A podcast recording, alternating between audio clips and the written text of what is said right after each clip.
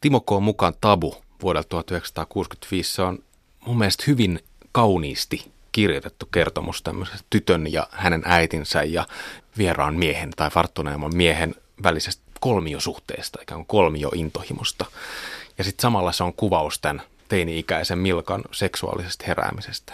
Tuula Mukka ja Toni Lahtinen, millainen semmoinen ensimmäinen tunnelma teille nyt jäi, kun te luitte uudestaan Timo K. mukaan tabun? Se on hyvin kaunis kirja. Minusta se on melkein niin kuin koru. Siinä on niin kauniit ne, siinä on niin kauniit lauseet ja se on hyvin, hyvin semmoinen rauhallinen ja ilmava, kaunis kirja. No, se mä en tiedä, onko mitään, mitä Timo Komukka olisi kirjoittanut, mikä ei olisi kaunista. Mutta se tietynlainen äh, hillittyneisyys tuossa kiinnittää huomiota, varsinkin jos sitä vertaa siihen ensimmäiseen teokseen. Tämä on hieman hallitumpi ja rauhallisempi ja sinänsä jo, jo, jotenkin kirkkaampi ilmaisussa ja se on kyllä ehkä joskus syyttä suottakin jäänyt esikoisteoksen varjoon. Mm. Et, et itse pidän tätä yhtenä mukaan tuotannon huipuista kyllä. Mm. Tabuhan julkaistiin hirveän lähellä Maa on syntinen laulu romaania, joka oli siis mukana esikoisteos seuraavana vuonna. Niin joo. Ja sitten Tabu on ainoa kirja, jonka aikana Timolla oli kirjoitusolosuhteet hyvät. Ja minusta se näkyy siinä kielessä, että me, kun me luen sitä, niin me ihan osaan aistia, että kuinka Timo on saanut rauhassa kirjoittaa ja nauttia kirjoittamisesta ja tehdä kauniita lauseita. Että ei ole ollut kiire mihinkään. Kirjoittiko hän samaan aikaan tabua, kun maa on syntinen lauluromaania? Kun se syntinen laulu oli niin kauan siellä kustannusyhtiöissä ennen kuin se julkaistiin, niin siinä vaiheessa Timo kirjoitti sitä tabua. Miten tämä sitten niinku erosi niistä muiden romaanien tai muiden teosten kirjoittamisesta noin niin kuin perhe-elämän kannalta? Tähän aikaan minä olin opettajana ja mulla oli sitten säännöllinen opettajan palkka, että meillä ei ollut rahahuolia. Mutta sitten kaikkien muiden kirjojen kohdalla niin ne olosuhteet on ollut hyvin epäinhimilliset. Että koko ajan on ollut pitänyt kirjoittaa kauhealla kiireellä, että, että saa yleensäkin leipää perheelle.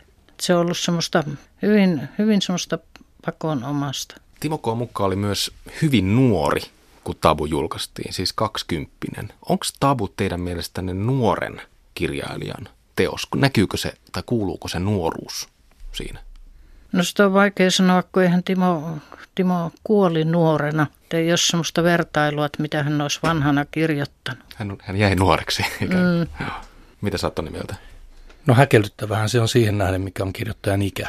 Mikä myös aikanaan tietenkin herätti huomiota, paitsi se lahjakkuus myös niin kuin ne asiat, mitä käsiteltiin ja miten käsiteltiin. Mukaan on usein kirjailija nuorten mieleen, koska, tai epäilisin, että se johtuu siitä, että aika suuria voimakkaita tunteita – mukka pystyy välittämään ja kuvaamaan. Että se, se jotenkin, että se voima myös kirjailijana pajutti siinä, että hän pystyy kommunikoimaan tunteiden kanssa ja siis herättämään kaikenlaista kuohuntaa lukiassa. Ja sen takia aika monet löytää nuorena ja ihastuu nuorena mukaan. Mun mielestä tämä ei ole kyllä yksi niistä kirjoista, jossa, jossa semmoinen niin kuin se tunnevyörytys olisi mitenkään voimakkaimmillaan. Että niin kuin tuossa aikaisemmin oli puhetta, niin tämä on tietyllä tavalla hiljitympi myös siinäkin suhteessa. Mm. Onko se nuoren kirjailijan kirja, niin tietenkin se jollakin tavalla on, mutta kyllä erittäin varhaiskypsen kirjailijan kirja, mm. että en muista lukeneeni kenenkään muun yhtä nuoren tekijän kirjaa, joka olisi y- yhtä kypsyn, kypsynyt tai kypsä tota, noin taidon näyte. Mikä on lopulta se tabu, josta tabu kertoo, siis tämmöinen ikään kuin yhteisöllinen kielto? Se varmaan on montakin asiaa, mutta tietenkin tämä nuoren naisen ja vanhemman miehen suhde ja sitten se Kristusmyytti tai se pyhän perheen myytti, mikä siinä taustalla on ja ehkä ylipäätään niin kuin, laajenee tietynlaisen niin kuin uskonnollisen vallan kritiikiksi ja niin edespäin. Niin. No joo, nyt kun sanoit tuon, niin rupesin ajattelemaan, että sehän oli Timolla tarkoitus kirjoittaa Jeesuksen syntymä- ja elämäkerta. Että se oli siinä sen, sen, niin kuin sen kirjan lähtökohta. Että sehän se olisi sitten ollut siinä se tabu toteuttaako tämä tabu tällaisenaan, millaisena se on julkaistu, niin tätä Timon alkuperäissuunnitelmaa? Ei, koska tuota, Timo sanoi sitten, että se, sen kirjan muoto sulkeutui, että sitä ei pystynyt enää jatkamaan. Ja sen takia siitä ei sitten tullut tämmöistä. Mutta sitä on kuitenkin hirveän paljon tulkittu ihan niissä ensimmäisissä kritiikeissäkin silloin vasta silloin julkaisuajankohtana just tämän pyhän perheen ja raamatun Kyllä, tarinan kautta. Oliko, oliko se nyt sitten Simo Talvitie kotimaassa, joka närkästyi siitä kovin. Ja sitten myöhemmin kirjavahdossa Mukka puhuu siitä, että se oli kyllä juuri tällainen pyhän perheen parodia, mistä häntä syytettiin, mutta ei kuitenkaan samassa sävyssä, mistä jotkut konservatiivisemmat lukijat närkästy, mutta kyllähän siinä tietenkin on tämmöinen epäilyksen siemen heitetään tämmöisen neitseellisen sikiä, sikiämisen ylle, että se, sehän se on niin kuin väistämättä yksi tulkinta, joka siitä lukiessa hmm. tulee mieleen. Millainen tämä pyhä perhe teidän mielestänne tässä kirjassa on? Onko Muistan, että tässä ainakin toistuu semmoinen, että mikä on monissa mukaan teoksissa, että tavallaan ne yliluonnolliset ideaalit, jotka liittyy uskontoon, niin niitähän näissä puretaan koko aika. Näytetään sitä, mitä ihmiset ovat vasten näitä niin kuin tavallaan tavoittamattomia ihannekuvia. Varsinkin näissä kahdessa ensimmäisessä, missä niin kuin käsitellään nuorta naista, niin niitä koko aika peilataan tämmöisiin kristillisiin ääripäihin, eli niin kuin neitsyeen ja sitten jonkinlaiseen porttohahmoon. Jotenkin yritetään syvästi ymmärtää sitä, niin kuin sitä nuorta naista tällaisten – jotenkin odotusten tai niin kuin uhkakuvien ja haavekuvien paineessa. Mm. Et mun mielestä niin kuin mukaan kirjassa usein se uskonnossa liittyy just tähän, mm. että mitä sieltä jotenkin sieltä Jumalan niin kuin näkökulmasta annetaan niitä odotuksia. Meillä sitten on tämä jonkinlainen kirkollinen instituutio tai se uskonnollinen yhteisö siinä kylässä. Ja sitten on joku tyttöpolo, mm. joka saa osakseen häpeä ja muuta vain siksi, että on ihminen. Ikään kuin semmoinen ikään kuin ideaali myös, jota ei saavuteta. Se, ei, koska se, se on mahdoton saavuttaa, mm. koska ihmisluonto on mitä se on. Ja sitten nämä henkilöhahmot myös tulkitsee omaa tilannettaan ikään kuin sen uskonnollisuuden kautta, niiden raamatun tekstien kautta.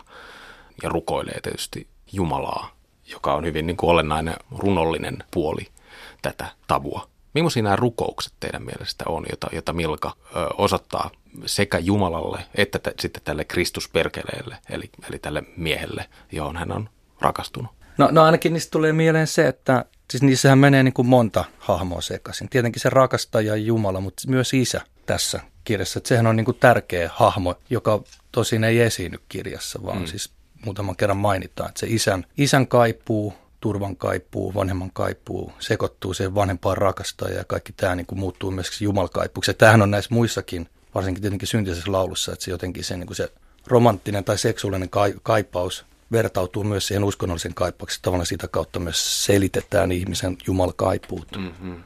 Ja siinä mielessä tämä Kristus Perkele nimenäkin on aika kuvaava. Kyllä. ainakin ja aika semmoinen niin selkeä, selkeä vihje, että, että mitä tämä mies ikään kuin edustaa oman nimensäkin kautta sekä yl- yl- ylevä että, että alhainen hahmo. Kyllä, ja siis siinäkin yksi tämmöinen toistuva piirre tuotannosta vastakohtien yhdistäminen. Tätä, tämä on niin kuin mun mielestä yksi semmoinen re- retorinen ja rakenteellinenkin keino, mitä hmm. Mukka kyllä viljelee. Lopulta tämä Kristus Perkele sitten väistyy, kun hän on äh, harrastanut seksiä Milkan kanssa ja hänen äitinsäkin kanssa ja, ja tämä, rakkaus on syttynyt näiden, näiden kolmen tässä kolmi yhteydessä. Tämä Kristus Perkeleen lähtö, se tekee äidin sitten loput hulluksi ja sitten jollain tavalla tekee myös sen Milkan rukoukset ymmärrettäviksi rukoukset, joita on, joita on toistettu romaanin alusta asti, jotka on osoitettu, osoitettu siis myös tämmöiselle poissa olevalle Jumalalle. Mitä tämä ikään kuin nämä rukoukset, joissa, joissa selkeästi sanotaan, että, että Jumalaa ei ole, tai että olen hylä, hyljännyt Jumalan, olen, tai Jumala on hy, hylännyt minut, niin mitä se kertoo jotenkin tämän tabun uskonnollisesta luonteesta? Onko tämä uskonnollinen kirja teidän, teidän mielestä? On se ainakin siinä mielessä, että se käsittelee uskontoa.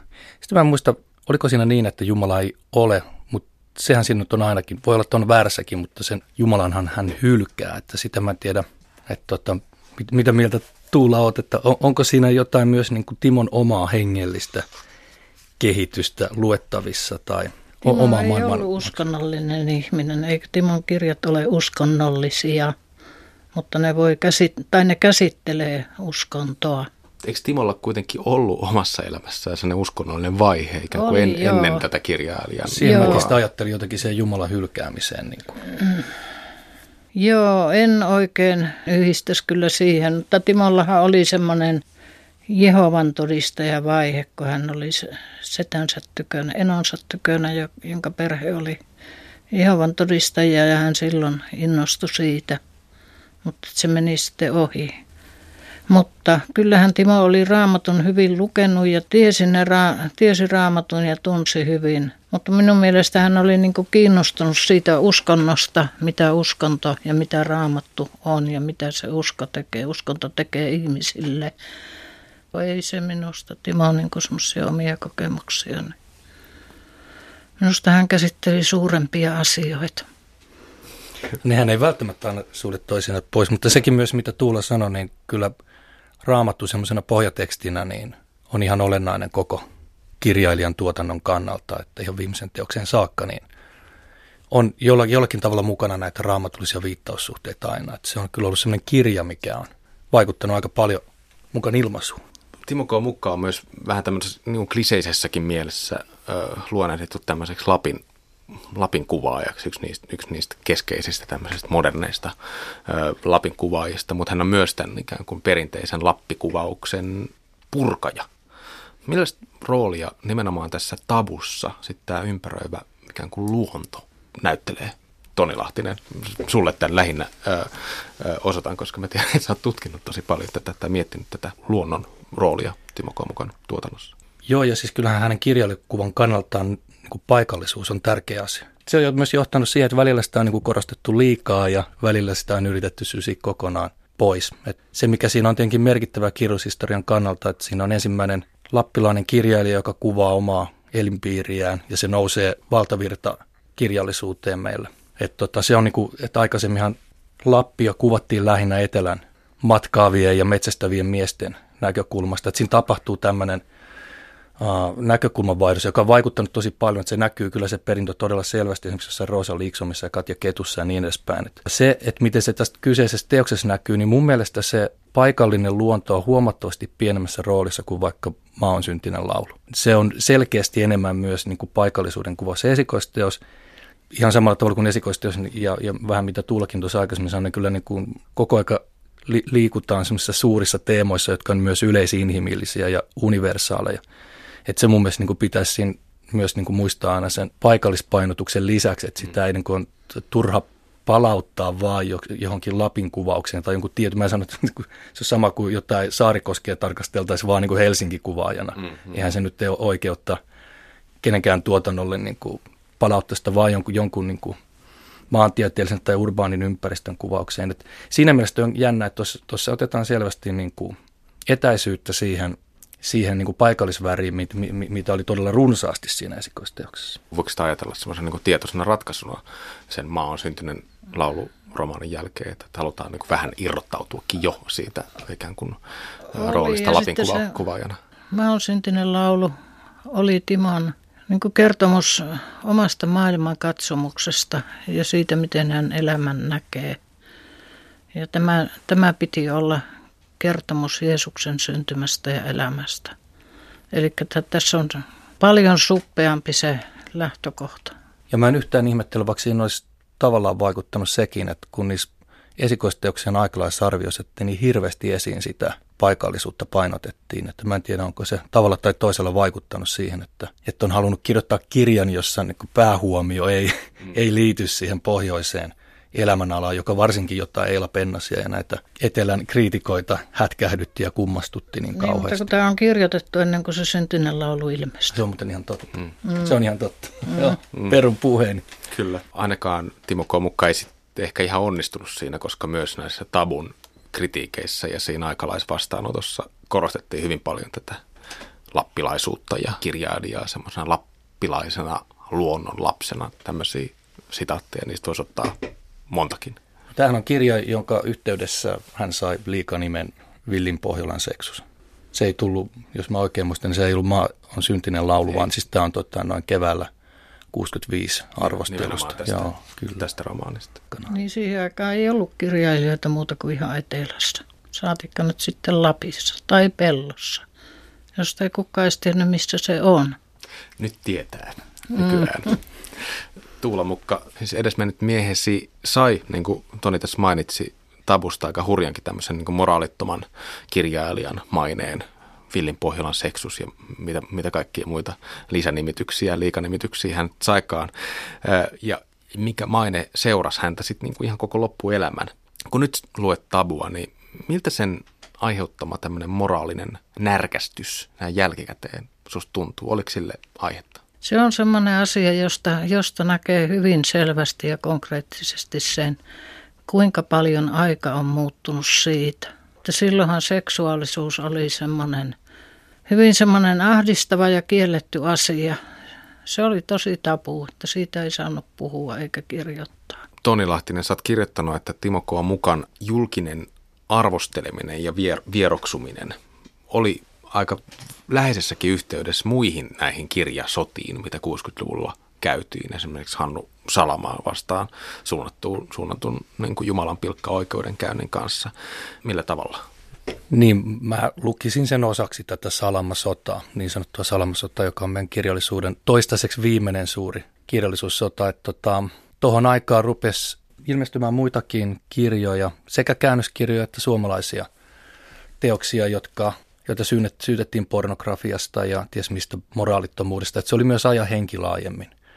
Et mukaan ei ollut siinä yksin mitenkään. Tietenkin yksi keskeinen, keskeinen hahmo, joka on sitten taas toisaalta ehkä välillä jäänyt vähän Salman varjoonkin nimenomaan sen oikeudenkäynnin kanssa, johon sitten Salma joutui vastaamaan varmaan vähän muidenkin synneistä niin sanotusti kuin omistaan, että varsinkin jälkikäteen se on helppo nähdä, kuinka Mukka oli myös monella tapaa osa sitä omaa aikaansa, niin kuin kaikki on. Itse asiassa tämä Gumerus Kustantamo oli jo joutunut vetämään Krabun kääntöpiirin pois kirjakaupoista ennen tabun julkaisemista ja, ja sen takia tabun julkaisemiseen suhtauduttiin aika varovasti vähän silleen varmistellen, mutta kuitenkin se tehtiin. Tilattiin jopa professori Aato Sojalalta puoltava lausunto, voidaanko tällaista julkaista, koska se oli just tehtynyt leimahtaa se keskustelu joulun alla 64, mikä johti näihin, näihin eduskuntakyselyihin ja muihin, niin kyllä Kummeruskin sen verran varovainen oli, että haettiin niin kuin tämmöinen yli, yliopisto-auktoriteetin lupa tavallaan sillä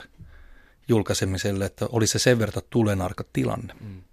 Oliko tabu ja toisaalta ehkä maa on syntynyt laulu ennen sitä, oliko ne tämmöisiä niin tietoisia provokaatioita sitä 60-luvun moraalikäsitystä, semmoista konservatiivisuutta kohtaan? Ei se ainakaan niiden pääsisältö ollut. Timallahankin oli paljon noita lehtijuttuja, missä hän moraalisoi melkeinpä kaikkea. että hän oli hyvin moraalistinen ihminen, moraalisoiva ihminen, että mutta että ei missään nimessä ne ei ole ollut pääaihe näille kirjoille. Tästä on jo 50 vuotta nyt Tabun julkaisemisesta. Se on jo pitkä aika ja, ja siihen 50 vuoteen mahtuu tietysti monenlaisia lukutapoja. Mutta että miten te haluaisitte, että Tabua luettaisiin nyt 50 vuoden kuluttua tästä hetkestä? Avoimin mielin. Mikä siitä on se, joka jää? Kieli sanat ja lauseet. Se kielen rytmi. No 50 vuodessa on tapahtunut aika paljon, että nykylukija kun ottaa tuon kirjan käteensä, tuskin närkästyy ihan samalla tavalla kuin 50 vuotta sitten, vaikka olisi vähän konservatiivisempikin. Jotenkin ne yleismaailmalliset teemat, mitä tuossakin käsitellään, paitsi tietenkin rakkaus, mutta just tämä niin kuin ihmisen taipuvaisuus uskonnolliseen ajatteluun ja muuta, niin – kyllä ne on mun semmoisia teemoja, mitkä kestää siis viimassa ja tuulessa ja tulessa, että, että, että tota noin, toi ei ole mun mielestä 60-lukuun sidottu kirja lainkaan.